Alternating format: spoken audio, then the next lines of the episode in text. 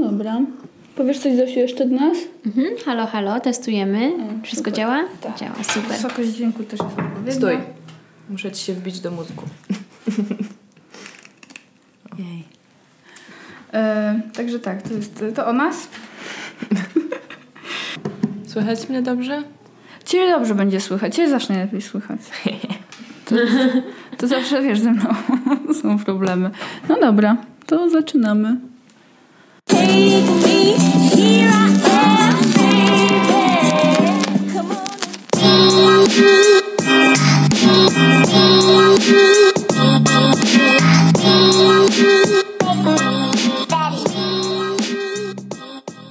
Cześć, ja jestem Zosia. Cześć, ja jestem Ula. I to jest nasz podcast. Halo dziewczyny! Halo dziewczyny. Mamy ze sobą dzisiaj dziewczynę w studio. Na pokładzie dwie Zosie. Jedną jestem ja, a drugą jest nasza gościnia. Tak jest. Gościni, pięknie to powiedziałam. Cześć Zosiu, przedstaw się proszę. A mam na imię Zosia Kiernert, mam 16 lat i prowadzę fundację Girls Future Ready. No i super. I właśnie zaprosiłyśmy Zosię do rozmowy z nami, bo prowadzi bardzo fajną fundację i chciałbyśmy, żeby trochę przybliżyła działalność tej fundacji naszym słuchaczkom przede wszystkim. Może któraś z Was znajdzie coś ciekawego w działalności tej fundacji dla siebie, a może jesteście w ogóle zainteresowane założeniem własnej fundacji. W każdym razie Zosia może tutaj nam przybliżyć jakieś ciekawe aspekty życia organizacji pozarządowej. To powiedz nam może na start, czym w ogóle jest ta fundacja Girls Future Ready? Myślę, że najprościej będzie troszkę zrozumieć, o co chodzi z Girls Future Ready, jeżeli zrozumiemy, jaka historia za tym stoi. Ja, kiedy miałam 5 lat, wyjechałam z Polski, więc już mieszkałam większość życia za granicą. Mieszkałam parę lat w Finlandii, teraz mieszkamy w Stanach obok Seattle, przenosimy się do Bostonu też w te wakacje i zaczęło się tak naprawdę to z potrzeby pomocy dzieciom w Polsce uczyć się języka angielskiego. Kiedy miałam 8 lat, przyjechałam do szkoły podstawowej w Polsce i zobaczyłam, jak trudno jest się nauczyć języka angielskiego z książek do gramatyki. I po około 3-4 tygodni w takiej szkole wróciłam z powrotem do siebie do Finlandii i zaczęłam zbierać angielskojęzyczne książki, kolorowe, z dużymi literami, dużo obrazków, nie podręczniki do gramatyki, ale książki ciekawe po prostu do czytania dla przyjemności i zaczęłam je przekazywać do różnych szkół podstawowych i przedszkoli dookoła Polski. I tak naprawdę to od tego się wszystko zaczęło. Jak znajdowałaś te szkoły albo przedszkola? Tutaj w Polsce to są albo przedszkoła, które znamy jakoś przez rodzinę, czy mamy przyjaciół, ale też pracujemy blisko z Urzędem Miasta Łodzi, który nam pomaga znajdować jakieś szkoły czy przedszkoła. Teraz w te wakacje też przekazujemy książki do takiego szpitala, który do nas napisał, zapytał o książki, więc tak naprawdę wieści się troszkę roznoszą. Przez te 8 lat przekazałam ponad 20,000 książek, wow. Więc już było parę instytucji. No to niesamowite w sumie, w ogóle, kurczę. A mówią, że czytelnictwo umiera, widzisz? Dobra, nieważne. Nie, po prostu pomyślałam o jakby swoich dokonaniach z czasów, kiedy miałam 8 lat i są one równe prawdopodobnie zeru. Spoko, zaraz do tego wrócimy. Czyli zaczęło się od książek. Tak. Ale rozumiem, że wtedy jeszcze pewnie będąc jakby te kilka lat temu, nie potrzebowałaś pewnie całego mechanizmu, jaki za sobą niesie fundacja. Dokładnie. Wtedy to był po prostu mój projekt charytatywny. Zbierałam książki w ciągu roku, robiłam zbiórki jakieś u mnie w szkole, czy w kościele, czy na osiedlu i potem zabierałam książki w wakacje, przekazywałam je tutaj do szkół podstawowych. I to się troszeczkę rozrosło już po 8 latach. Nadal to robię i uwielbiam ten projekt, ale urosłam też ja i urosła też misja. Przeniosłam się do Stanów Zjednoczonych, gdzie zauważyłam, że jest ogromna różnica też socjalna pomiędzy Polską a Stanami. Tym, jak wygląda szkoła, czy tym, jakie są potrzebne umiejętności do tego, żeby osiągnąć sukces w takim międzynarodowym świecie. A rozwinęłabyś dla nas te różnice? Jakby na podstawie twoich spostrzeżeń? Oczywiście. Myślę, że pierwszą, może nie nazywam to różnicą, ale pierwszą umiejętnością, którą trzeba mieć, którą zauważyłam w Stanach, jest bardzo dobrze rozwinięta, to nie tylko język angielski, ale też umieć prezentować w języku angielskim. Prezentacje publiczne, umieć mówić mówisz o sobie i o swoich pomysłach, to jest ogromnie, ogromnie ważne. Od samego początku szkoły w Stanach dzieci są nauczone tego, jak prezentować wszystkie projekty. Nawet z fizyki czy z matematyki mamy projekty na koniec jakiegoś tematu w szkole, a tego tutaj w Polsce nie widać. A jednak bez takiej umiejętności nie da się wejść w świat biznesu, bo jednak biznes polega na prezentacji, na komunikowaniu swoich pomysłów w jeden lub drugi sposób. No, nie wątpię, że polskie szkoły nie są nastawione na biznes. To znaczy, nie, na biznes na pewno nie są nastawione, to na pewno, a poza tym wydaje mi się, że pierwszy raz, kiedy tak naprawdę trzeba coś zaprezentować tak na serio i w jakimś takim konkretnym porządku, z jakimś schematem, to jest matura ustna z polskiego. Tak, właśnie tak słyszałam. Którą przecież zdajemy mając lat już właściwie 19. A to, co jest ciekawe, to nie jesteśmy na to gotowi tak naprawdę. Dokładnie. Mamy po prostu te 19 lat, czy w momencie 12 lat w szkole i tak naprawdę szykujemy się na tą maturę, ale na tą część prezentacji się najmniej szykujemy, a jest to ogromnie ważne. Tak, my kiedyś nagramy odcinek o polskim szkolnictwie, bo mamy bardzo wiele przemyśleń na temat polskiego systemu edukacji. To jest jeszcze deforma. Ja akurat tak dzisiaj czytałam artykuł, że ludzie, którzy mają, nie wiem, po 95% punktów po tych egzaminach nie dostali się do liceum, do którego chcieli. No wiem, ale to jest inny temat. Tak. Ale wróćmy do Girls Future Ready. Dobra, czyli zbierałaś książki, to był twój pierwszy projekt charytatywny, miałaś 8 lat, zaczęłaś już być aktywistką. I w którym momencie jakby powiedziałaś, że okej, pojechałaś do Stanów, zobaczyłaś te różnice pomiędzy szkołą polską i amerykańską. I jak w ogóle się narodziła ta fundacja? Jak to się zaczęło? Myślę, że fundacja się troszeczkę narodziła z takiej potrzeby. W Stanach ogromnym teraz trendem i dookoła na świecie też jest takim ogromnym trendem pomaganie kobietom. Taki temat girl power i woman empowerment jest teraz bardzo, bardzo popularny, ale jest to woman empowerment dla starszych grup, dla starszych kobiet, a nic tak naprawdę nie ma dla młodych kobiet, które oczywiście dorosną i też kiedyś będą starszymi kobietami. Więc kiedy znalazłam troszeczkę taką dziurę socjalną, pomyślałam, że przydałoby się ją czymś wypełnić i z tego jest właśnie Girls Future Ready. Pomagamy dziewczynom do wieku 18-20 lat, pomóc im rozwijać się do takiego poziomu, żeby w przyszłości mogły osiągnąć międzynarodowe kariery. I być przygotowanym na to, żeby mówić w języku angielskim, żeby prezentować siebie i swoje pomysły, żeby mieć nastawienie osoby, która jest gotowa, powiedzmy, podbijać świat. I z takimi umiejętnościami mamy nadzieję, że potem wyjdą w ten ogromny świat i będą coś z tym robić. Super. A powiedz mi, bo nauka języka angielskiego to jest, z tego co widziałam, jeden z segmentów tej fundacji, a są jeszcze pozostałe i jest jeszcze event. Tak, dokładnie. Okay. Fundacja dzieli się na parę części. Pierwsza to jest Girls English Ready, czyli zbieranie książek po angielsku i to jest projekt, w którym dziewczyny też mogą wziąć udział. Jest to dosyć proste. Zbieramy używane książki angielskie w Stanach Zjednoczonych, przewozimy je do Polski i rozdajemy je po szkołach podstawowych. Każdy może to zrobić, tylko trzeba mieć troszeczkę czasu i chęci. Więc po tym, kiedy dziewczyny mogą wziąć w tym udział, już zmieniamy troszkę taki mindset z ja nic nie mogę zrobić, tylko siedzę u siebie w pokoju, nic nie mogę robić, do wow, zrobiłem, mała akcja, ale już jest coś, co wykonałam, coś, co mogę zrobić. Potem przechodzimy do projektu Girls Global Ready, gdzie łączymy dziewczyny w pary z Polski i ze Stanów Zjednoczonych i pomagamy im rozwijać nie tylko naukę języka angielskiego przez konwersacje, ale też pokazujemy, jak dziewczyny z Polski i dziewczyny ze Stanów się tak naprawdę niczym nie różnią. Ale zauważyłam, że dziewczyny w Stanach mają większy drive, większe nastawienie na to, żeby osiągać sukces. I jeżeli pokażemy dziewczynom z Polski, że tak naprawdę niczym się od tego nie różnią, to też będą zmotywowane do tego, żeby taki sukces osiągnąć. Potem jak przechodzimy z tych dwóch programów, kiedy już i zmieniliśmy mindset, i pokazałyśmy, że możemy coś zrobić, i już jakieś pierwsze kroki były przez program z językiem angielskim, przez rozdawanie książki, to przechodzimy do programu Her Story, gdzie dziewczyny mogą wziąć udział w realizacji jakiejś swojej misji czy programu. Jest to nowy program, który dopiero teraz jeszcze, powiedzmy, rozmyślamy, pracujemy z paroma markami, żeby nam pomóc to też rozgłosić.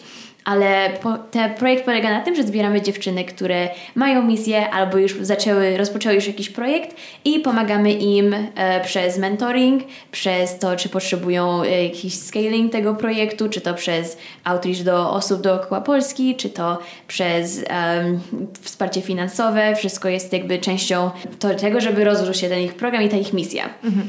I na tym polega program Her Story. Jeszcze kolejny program, o którym teraz myślimy, nazywa się Zmieniam Polską Szkołę i polega na tym, że zaczęliśmy od ankiety, gdzie analizujemy poziom języka angielskiego i nauczania języka angielskiego w polskiej szkole.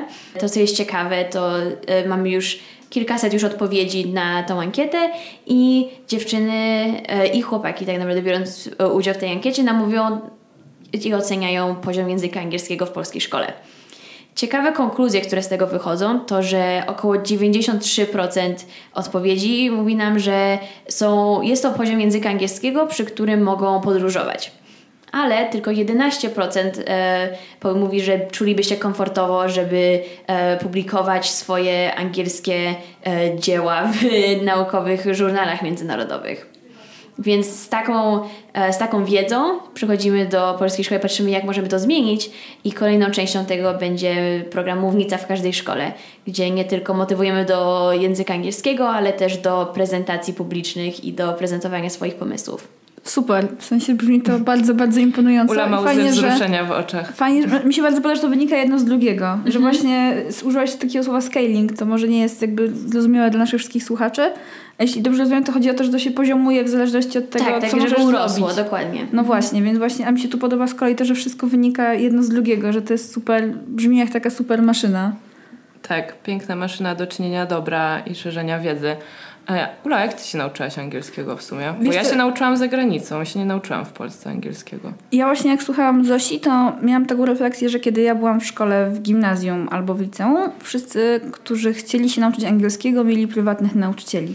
Korepetycje i to jest też częścią naszej ankiety, gdzie niektórzy wydają nawet do 5 000 złotych rocznie na to, żeby przez 1 rok chodzić na zajęcia języka angielskiego, kiedy są lepsze strategie do nauczania się tego języka.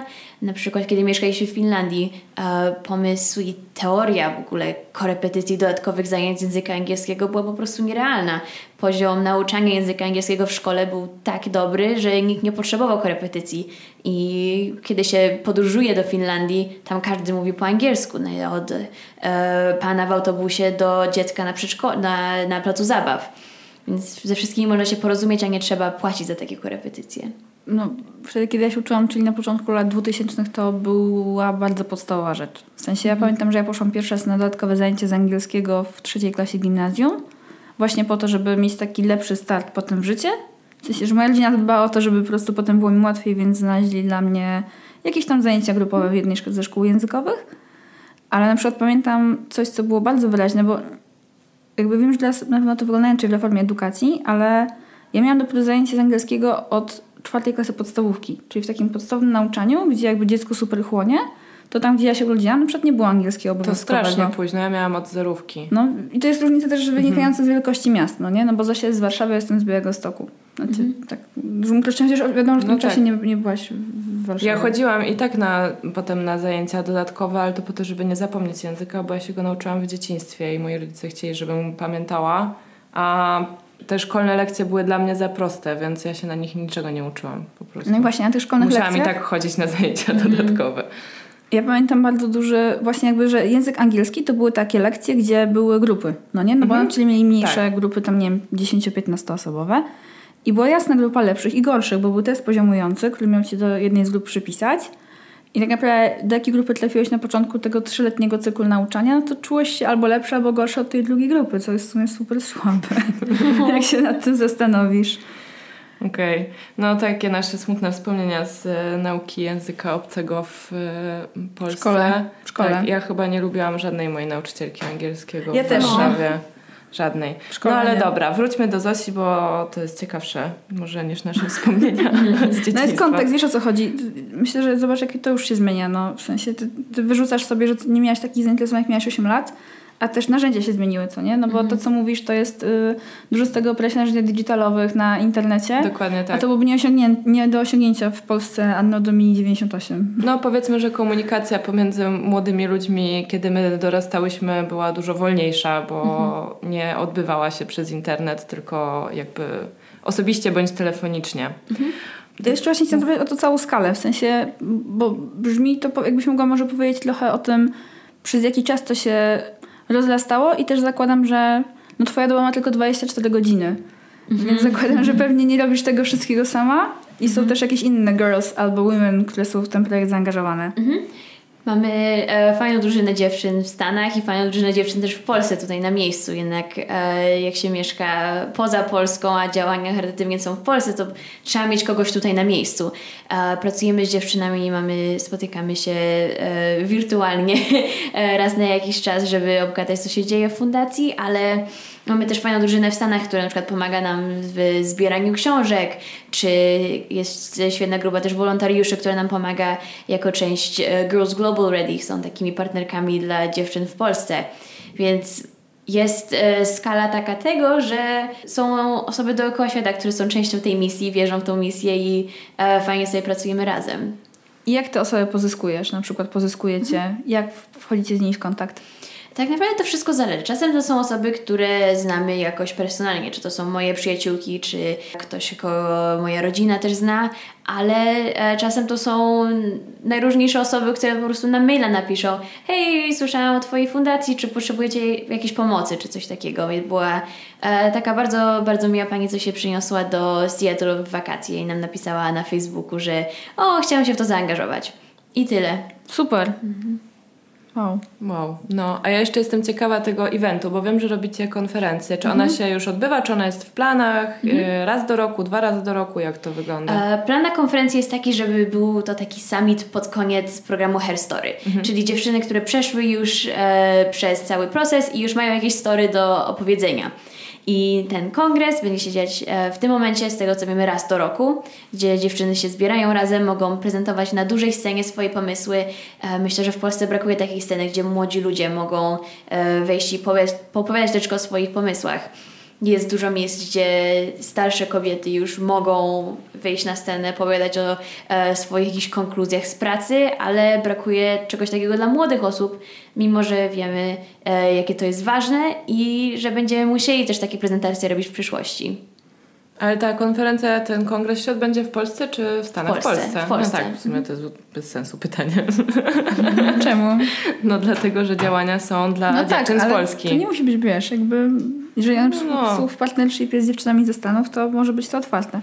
A powiedz jeszcze, wracając na chwilę do tego tematu właśnie założenia fundacji, jakby czy był jakiś taki, nie wiem, moment kluczowy albo kamień milowy, że coś się wydarzyło i uznać, to już jest ten moment, kiedy te moje działania charytatywne muszą mieć jakąś określoną formę, którą daje fundacja. Że muszą być sformalizowane, a nie na zasadzie właśnie sama z rodzicami, z koleżankami robicie coś fajnego. Ojejku, jeżeli pytacie o jakiś taki moment w życiu, weszłam na Mount Everest, bo myślałam, że muszę coś zrobić. Nie, czegoś takiego nie było.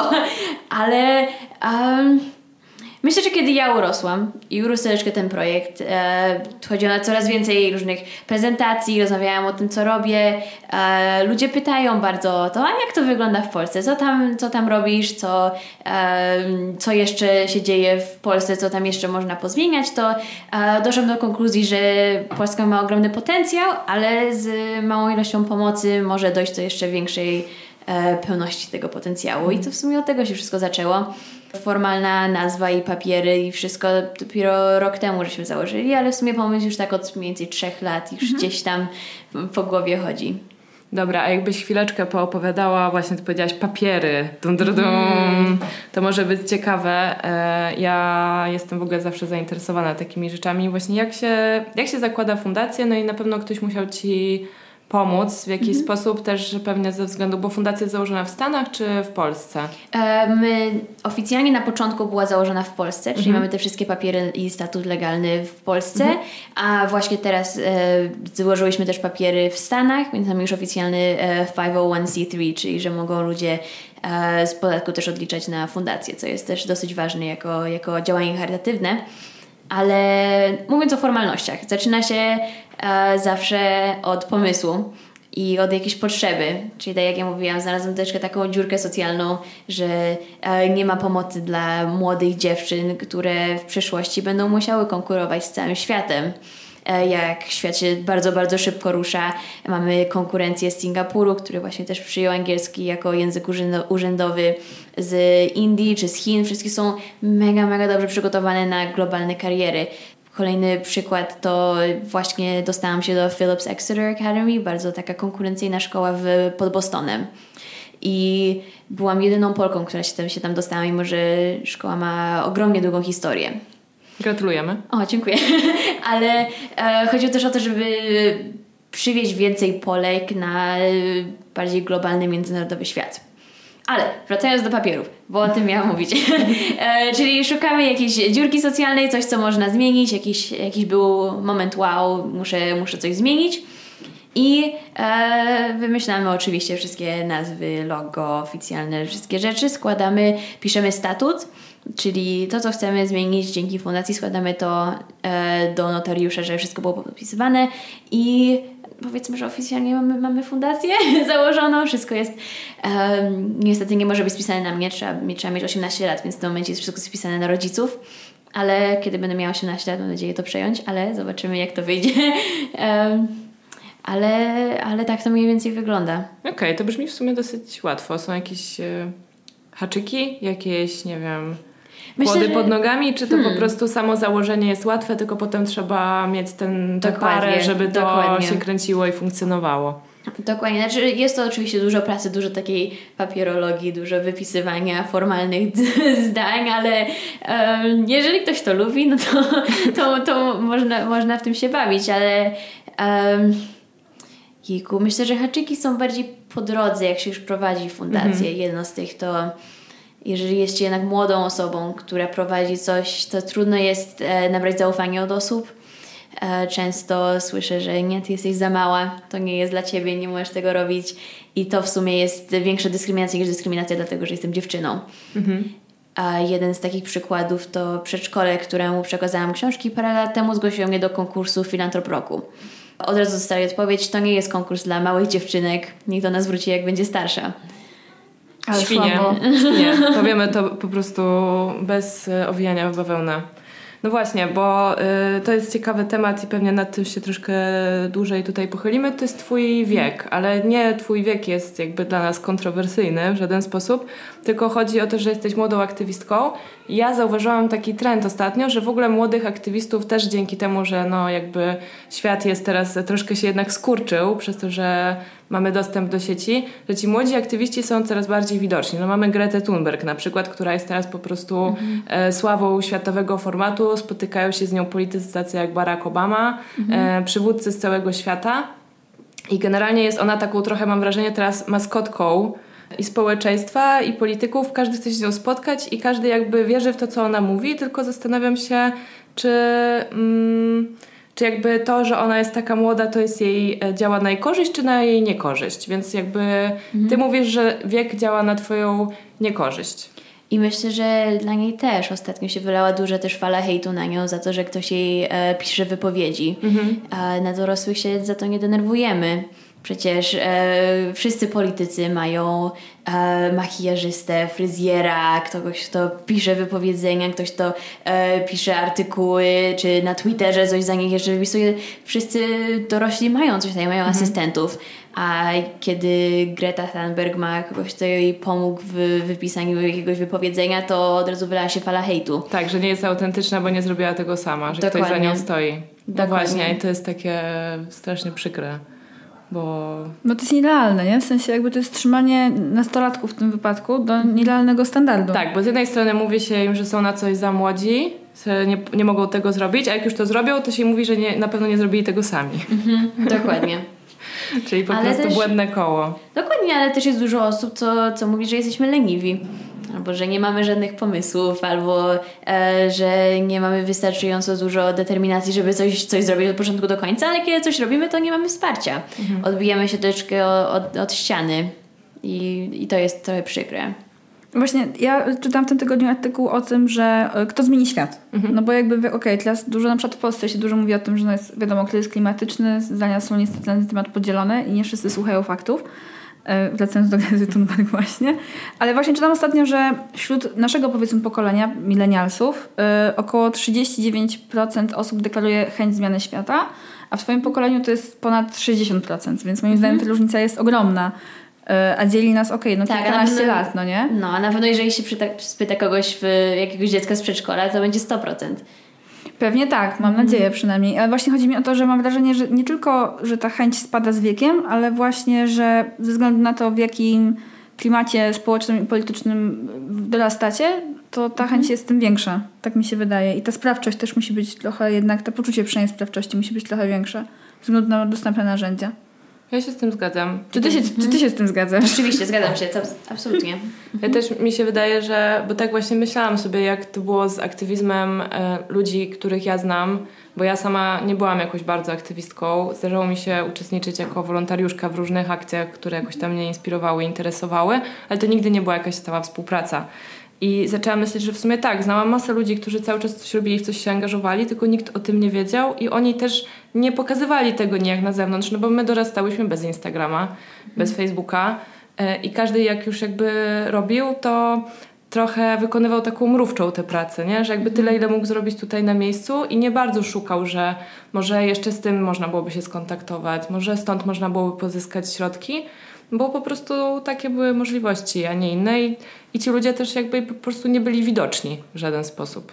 Przynajmniej ja miałam takie poczucie. Myślę, że też bardzo trudno jest w ogóle wejść do mediów na samego początku. Bardzo często organizacje czy media w ogóle nie odpisują, jeżeli nie piszemy o małych dzieciach albo... Kiedy przyjechałam też tutaj do Polski w te wakacje, napisałam do wielu organizacji kobiecych, pytając, czy byłyby gotowe się jakoś spotkać, można pogadać o potencjalnej współpracy.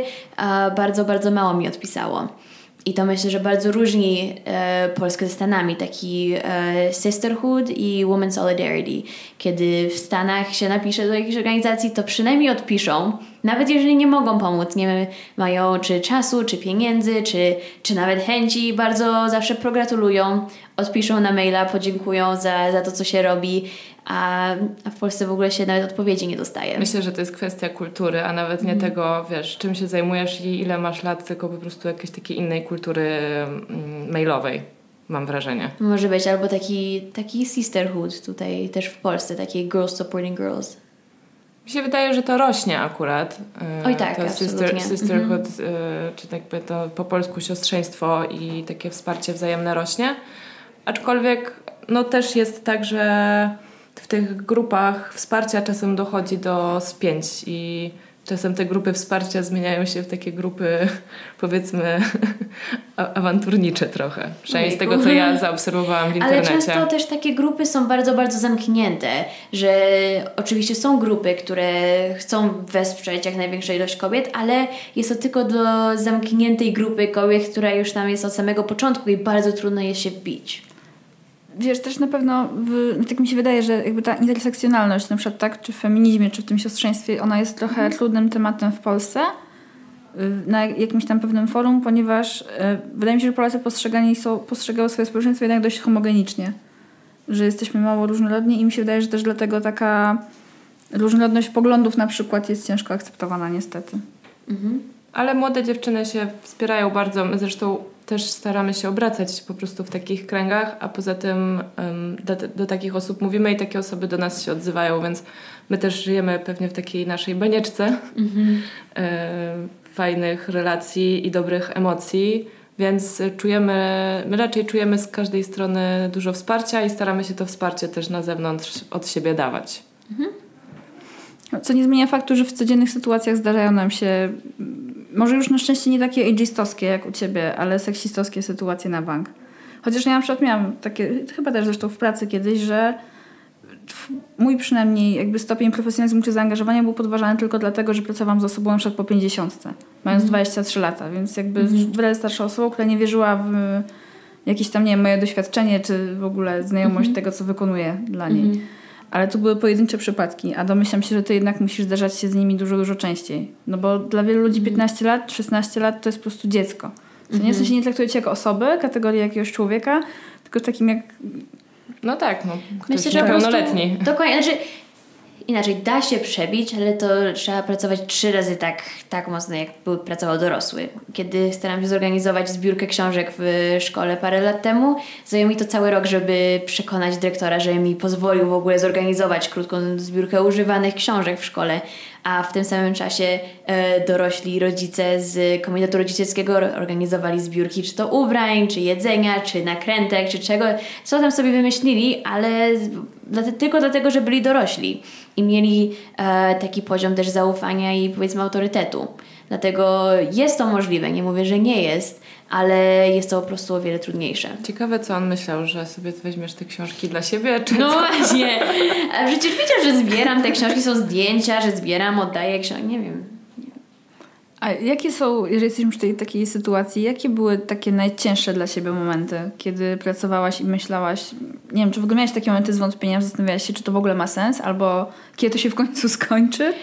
Myślę, że za każdym razem, kiedy się wysyła na przykład zaproszenie na LinkedInie i nikt do ciebie nie wraca, albo jeżeli się wyśle maila i się nie dostaje odpowiedzi, albo trzeba follow-up wysyłać 3 razy i się też odpowiedzi nie dostaje. Kiedyś napisałam mail do takiej pani, co... uczy języka angielskiego w taki ciekawy sposób w internecie. Już nie będę wymieniać kto, ale napisałam e-maila jednego, potem drugiego, potem trzeciego, nic nie odpisywała. W pewnym momencie dostałam odpowiedź bardzo taką, powiedzmy, agresywną, że dlaczego ty nadal do mnie piszesz? Przecież widziałeś, że do ciebie nie odpisałam. Może byś przestała. I tak... Pasji agresji. I to był taki niski moment. Albo... Myślę, że jest duża fala hejtu za to, co się czasem robi. Jestem w szkole, która jest dosyć konkurencyjna. Często, jeżeli na lekcji się poruszy temat, że się coś robi poza szkołą, to jest dużo takich negatywnych emocji, powiedzmy, które są na sali. Robiliśmy projekt na biologii. Ja jako część mojej prezentacji wykorzystałam przykład z ankiety, którą robimy z fundacją o języku angielskim. Akurat pasowało mi to do projektu. No i powiedziałam, że z moją fundacją robimy to i wszyscy od razu tak aha, okej. No i co teraz? I myślę, że to są takie momenty, kiedy nie czuję się wsparcia, ale czuję się takie bardziej dołowanie. No właśnie, to jest bardzo ciekawe, co powiedziałaś, bo ja to pamiętam z mojego gimnazjum, czyli hejt od ludzi w moim wieku, nawet nie tylko, bo dorośli no to czasem wspierają, czasem nie. Ci są bliżej ciebie, to jeżeli jakby chcą ci jakoś pomóc, no to wspierają cię w twoich ideach, pomysłach i tak dalej. Ale bardzo często ludzie w twoim wieku po prostu, nie wiem, albo przez zazdrość, albo przez jakąś taką zwykłą złośliwość nie kibicują wcale, wręcz przeciwnie. Ja pamiętam, że osoby, które u mnie w gimnazjum, które miały pasję taką naprawdę, no i faktycznie opowiadały o tym cały czas i ich życie się wokół tego kręciło, tak stopniowo zaczynały tracić znajomych, bo wszyscy tylko przewracali oczami. O Jezu, no znowu o tym tańcu, w kółko o tym tańcu i przecież to jest nudne. Więc to jest, mam wrażenie, że jeszcze smutniejsze niż brak wsparcia ze strony dorosłych. Bo przecież ludzie w twoim wieku, Dokładnie. Twoi koledzy i koleżanki powinni powiedzieć: wow, super, jakby wspierajmy to, róbmy to razem. Dokładnie, i jest wielu takich, co tak mówią, ale są też i nieliczni, których się, myślę, że nawet bardziej zauważa niż tych, co wspierają. No tak, pewnie na każde, 100 pozytywnych komentarzy zapamiętasz ten jeden niepozytywny. Dokładnie. Tak? Mimo, że wszyscy jakby statystycznie rzecz biorąc. No tak, ja na przykład też często słyszałam, że wychodzę przed szereg, nie? Bo robimy jakieś rzeczy i to musi być... strasznie przykre. Ja akurat miałam to trochę wtedy, nie bardzo się tym przejmowałam, ale to po prostu wynikało z moich predyspozycji. No jak usłyszysz coś ileś razy, ale tak, dostaniesz po głowie, to potem możesz chcieć się wycofać po prostu, żeby móc już się wpasować do grupy i po prostu czuć się dobrze i bezpiecznie. A skoro już jesteśmy przy wsparciu, to kto ciebie wspiera? Bo ty sobie świetnie radzisz i masz... Z tego, tak, co opowiadasz i co widzimy w internecie z twojej działalności. Masz koleżanki, z którymi pracujesz i kto jeszcze? Czy jest ktoś jeszcze? Myślę, że dużo jest wsparcia od rodziców, też od rodziny. Myślę, że zawsze można na nich liczyć, nieważne co się dzieje. Zawsze można liczyć, że tata wstanie o 4:00 nad ranem, żeby przećwiczyć jeszcze ostatni raz tą prezentację, albo mama, która sprawdzi bardzo, bardzo ważnego maila przed wysłaniem. Zawsze liczę też na takie wsparcie też merytoryczne od nich. Myślę, że zawsze są po to, żeby pomóc. ale przyjemne jest też zawsze wsparcie od przyjaciół, czy też od rodziny, nie tylko tak od razu od rodziny, ale też od dalszej rodziny, czy to są dziadkowie, czy jakaś ciocia, czy babcia, czy tak dalej.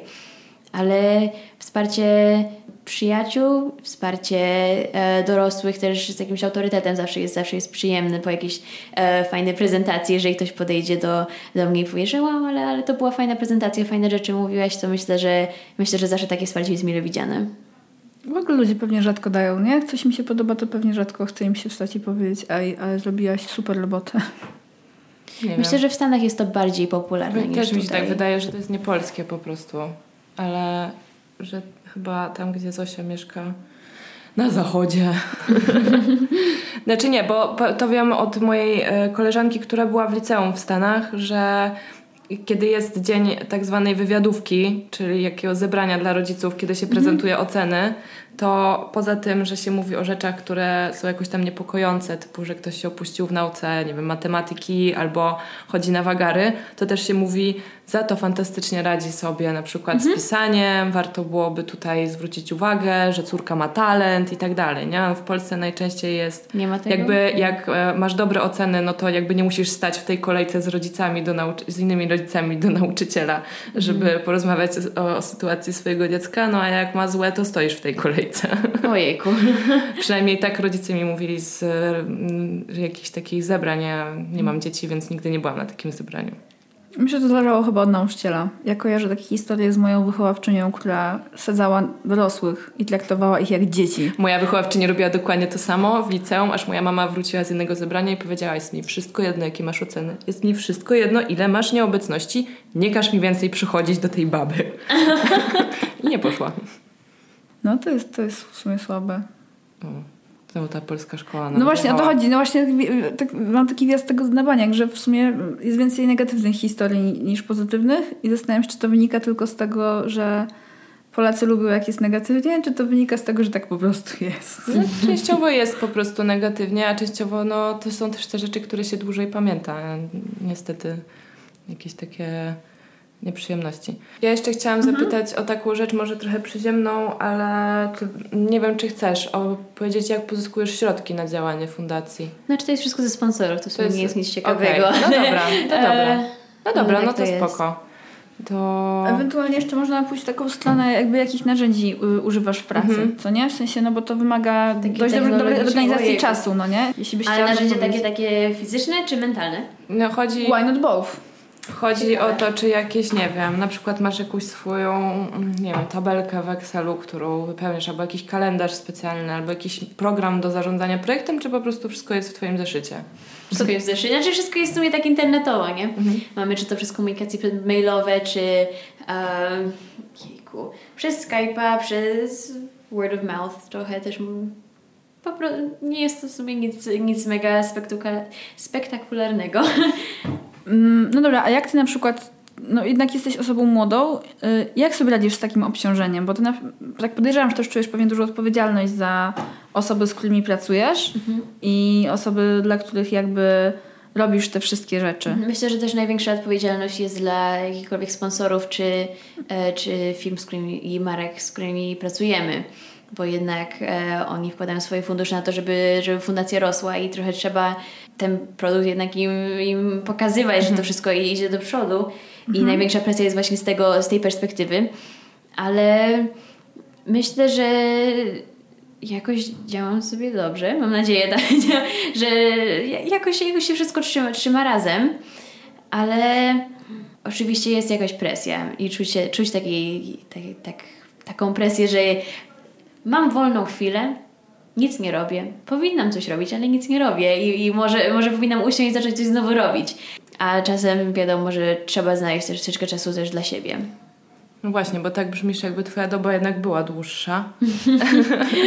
a przecież wiemy, że nie jest. Właśnie ja pomyślałam o tym, że ja najlepsze metody póki co, jakie poznałam na zarządzanie właśnie, radzenie sobie z presją albo radzenie sobie z jakimiś oczekiwaniami poznałam, nie wiem, parę lat temu, mając już 20 kilka lat i będąc nastolatką w ogóle ich nie znałam, nie wiem w sumie, czy nie miałam takich problemów, czy po prostu... Czy myślę, że mi najlepiej listy działają, że mam listę, mam wszystkie rzeczy, które muszę zrobić, jak zrobię, czuję się dobrze, najlepsze uczucie skreślania czegoś dużego z listy. I jeżeli znajdzie sobie się jakiś system, który dla siebie działa, to myślę, że da się iść do przodu.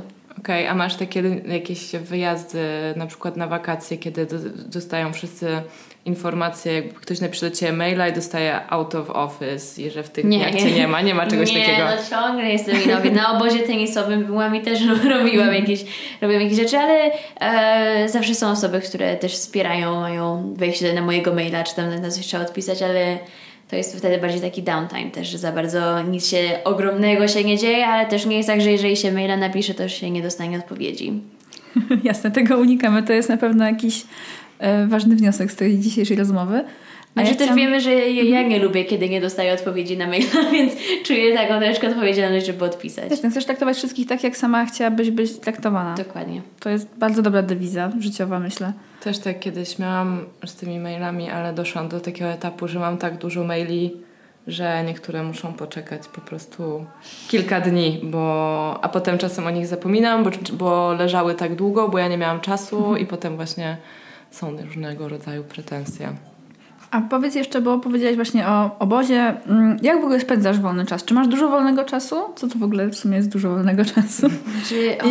Chodzę do szkoły, więc to zajmuje dużo czasu. Praca nowa zajmuje dużo czasu, przygotowywanie się do testów też dużo czasu, ale gram w tenisa, też trenuję parę razy w tygodniu, na wakacje też częściej, czasem nie częściej, zależy od tego, ile jest spraw też z fundacją, ale myślę, że jeżeli wszystko da się dobrze zorganizować, ma się porządną listę, to na wszystko znajdzie się czas. Tylko trzeba umieć tym czasem zarządzać. I trzeba mieć siłę, bo też nie każdy po prostu ma siłę unieść taką ilość obowiązków. Super, że ty ją masz. Bo właśnie tacy ludzie mają największą siłę przybicia i nie bez powodu to tobie się udaje, prawda? No. Jej. No właśnie, możemy przejść powoli do konkluzji. To oprócz tego, żeby odpisywać na każdego maila, to zapraszać na LinkedInie. Czym jeszcze chciałabyś się podzielić z naszymi słuchaczkami? Wierzyć w siebie, wierzyć w swoje projekty i you can do anything. A jeszcze dopytam w sumie, bo teraz mi się przypomniało. Wczoraj gdzieś przeczytałam, że też akurat był cytat po angielsku, spróbuję go jakoś tak w głowie przetłumaczyć, że nie pokazuj innym osobom swoich rzeczy, póki nie jesteś ich 100% pewna. Mhm. Czy uważasz, że to jest prawda, że można być czegoś 100% pewnym i dopiero wtedy warto jest iść z takim produktem, projektem do ludzi? Czy możesz bardziej robić? Myślę, że trudno jest być 100% pewnym. Jest to jednak stan myśli, w którym chciałabym być, ale też jest to bardzo, bardzo trudne, czy to jest egzamin w szkole, czy to jest prezentacja, czy jakiś projekt, ale jest to, myślę, ciekawy punkt widzenia też, żeby móc tak naprawdę dobrze coś komuś wytłumaczyć, trzeba znać to na 120%. Więc jeżeli chcemy komuś pokazywać nasze projekty, to bądźmy 100% pewni, że są dobre. Ja właśnie mam myśl na ten temat, bo pamiętam, że byłam już kiedyś, uczestniczyłam w takim programie dla młodzieży, tylko jakby jako organizatorka, a nie jako uczestniczka. I tam był taki wykład motywacyjny to był naukowy program. I tam był wykład motywacyjny z jakimś bardzo młodym naukowcem z Trójmiasta, z nadmorza, z Polski. I on bardzo zachęcał tych ludzi, żeby powiedział, że w Polsce jest generalnie taka tendencja do ukrywania swoich pomysłów. Że coś wymyślę, mam jakiś zalążek, ale nikomu nie powiem, żeby ktoś mi tego przypadkiem nie ukradł. I on powiedział, to jeżeli schowacie ten projekt do szuflady i będziecie próbowali sami z nim sobie poradzić i utkniecie, ale nadal nie będziecie chcieli go nikomu pokazać, to on po prostu w tej szufladzie zostanie. I już lepiej się z kimś podzielić, nawet podjąć to minimalne ryzyko, że ktoś ci ten pomysł ukradnie, ale zaprosić kogoś do projektu, żeby on mógł ruszyć dalej i żeby też złapać jakąś nową perspektywę. Więc ja uważam, że po pierwsze, tak jak powiedziałaś, nie można być 100% pewną czegoś, szczególnie jak się jest perfekcjonistką, a też jakby szkoda, mam wrażenie, że projekt może stracić na tym, że tak długo go nikomu nie pokażesz, nawet jeżeli jest jego tylko połowa, prawda? Bo spotkania z ludźmi są inspirujące i pokazywanie rzeczy, które się wymyśla ludziom, może prowadzić do tego, że się rozwiną. Taka jest moja opinia na temat tego cytatu. Skąd go wzięłaś w ogóle? Z Instagrama. Z Instagrama. Właśnie ja go zobaczyłam i mi się nie spodobał. No, ja źle na niego zreagowałam wczoraj. Dlatego jakoś ze mną został ewidentnie, bo wzbudził we mnie reakcję emocjonalną. Dobra, to co? Mam nadzieję, że to spotkanie było za siebie inspirujące. Dla mnie tak. A dla drugiej Zosi też. Dla drugiej Zosi też bardzo. Ja tylko przypomnę, że my nagrałyśmy jeden odcinek po angielsku, więc jeżeli czujecie, że chciałbyście sprawdzić wasze rozumienie języka angielskiego, to jest taki odcinek, którego numeru nie pamiętam, ale nazywa się The One in English. Pewnie 10. Nie pamiętam, który to był 10 czy 11. Jest na Spotify'u i we wszystkich aplikacjach podcastowych i zachęcamy was też do zajrzenia na stronę Fundacji Girls Future Ready. Może znajdziecie tam coś ciekawego dla was, jeżeli jesteście... Dokładnie. I też na social media. Większość naszych nowych projektów jest postawionych na social media, więc też zapraszamy na Instagrama, Facebooka, Twittera i na LinkedIna. Skleimy linki do social mediów Zosi i do strony internetowej Fundacji Girls Future Ready, żebyście mogły zobaczyć, jeżeli jesteście w grupie docelowej albo po prostu jesteście ciekawe, co młodzi ludzie robią w dzisiejszych czasach. A jeżeli chcecie napisać do nas, to możecie to zrobić. Mamy adres mailowy halodziewczyny@gmail.com. Możecie do nas też pisać na naszym Facebooku Halo Dziewczyny, bądź na Instagramie Halo Dziewczyny. W sumie chyba tyle. Tak. Jeżeli podoba wam się ten odcinek, to proszę dajcie nam o tym znać, zostawiając nam na przykład gwiazdki w iTunesie, tudzież subskrybując nas na Spotify'u. I jakbyście czasem chciały podzielić się wiedzą o tym, że nasz podcast istnieje, to zachęcamy do robienia tego na Instagramie. Dokładnie, przez Instastory. No dobra, to co dziewczyny, żegnamy się. Bardzo dziękujemy ci, Zosiu, że miałaś czas się z nami spotkać i bardzo mi miło. Mamy nadzieję, że do zobaczenia jeszcze. Ja też. Jesteśmy strasznie ciekawe, jak się fundacja rozwinie, będziemy obserwować. No super, dzięki. Dzięki wielkie. Na razie. Pa!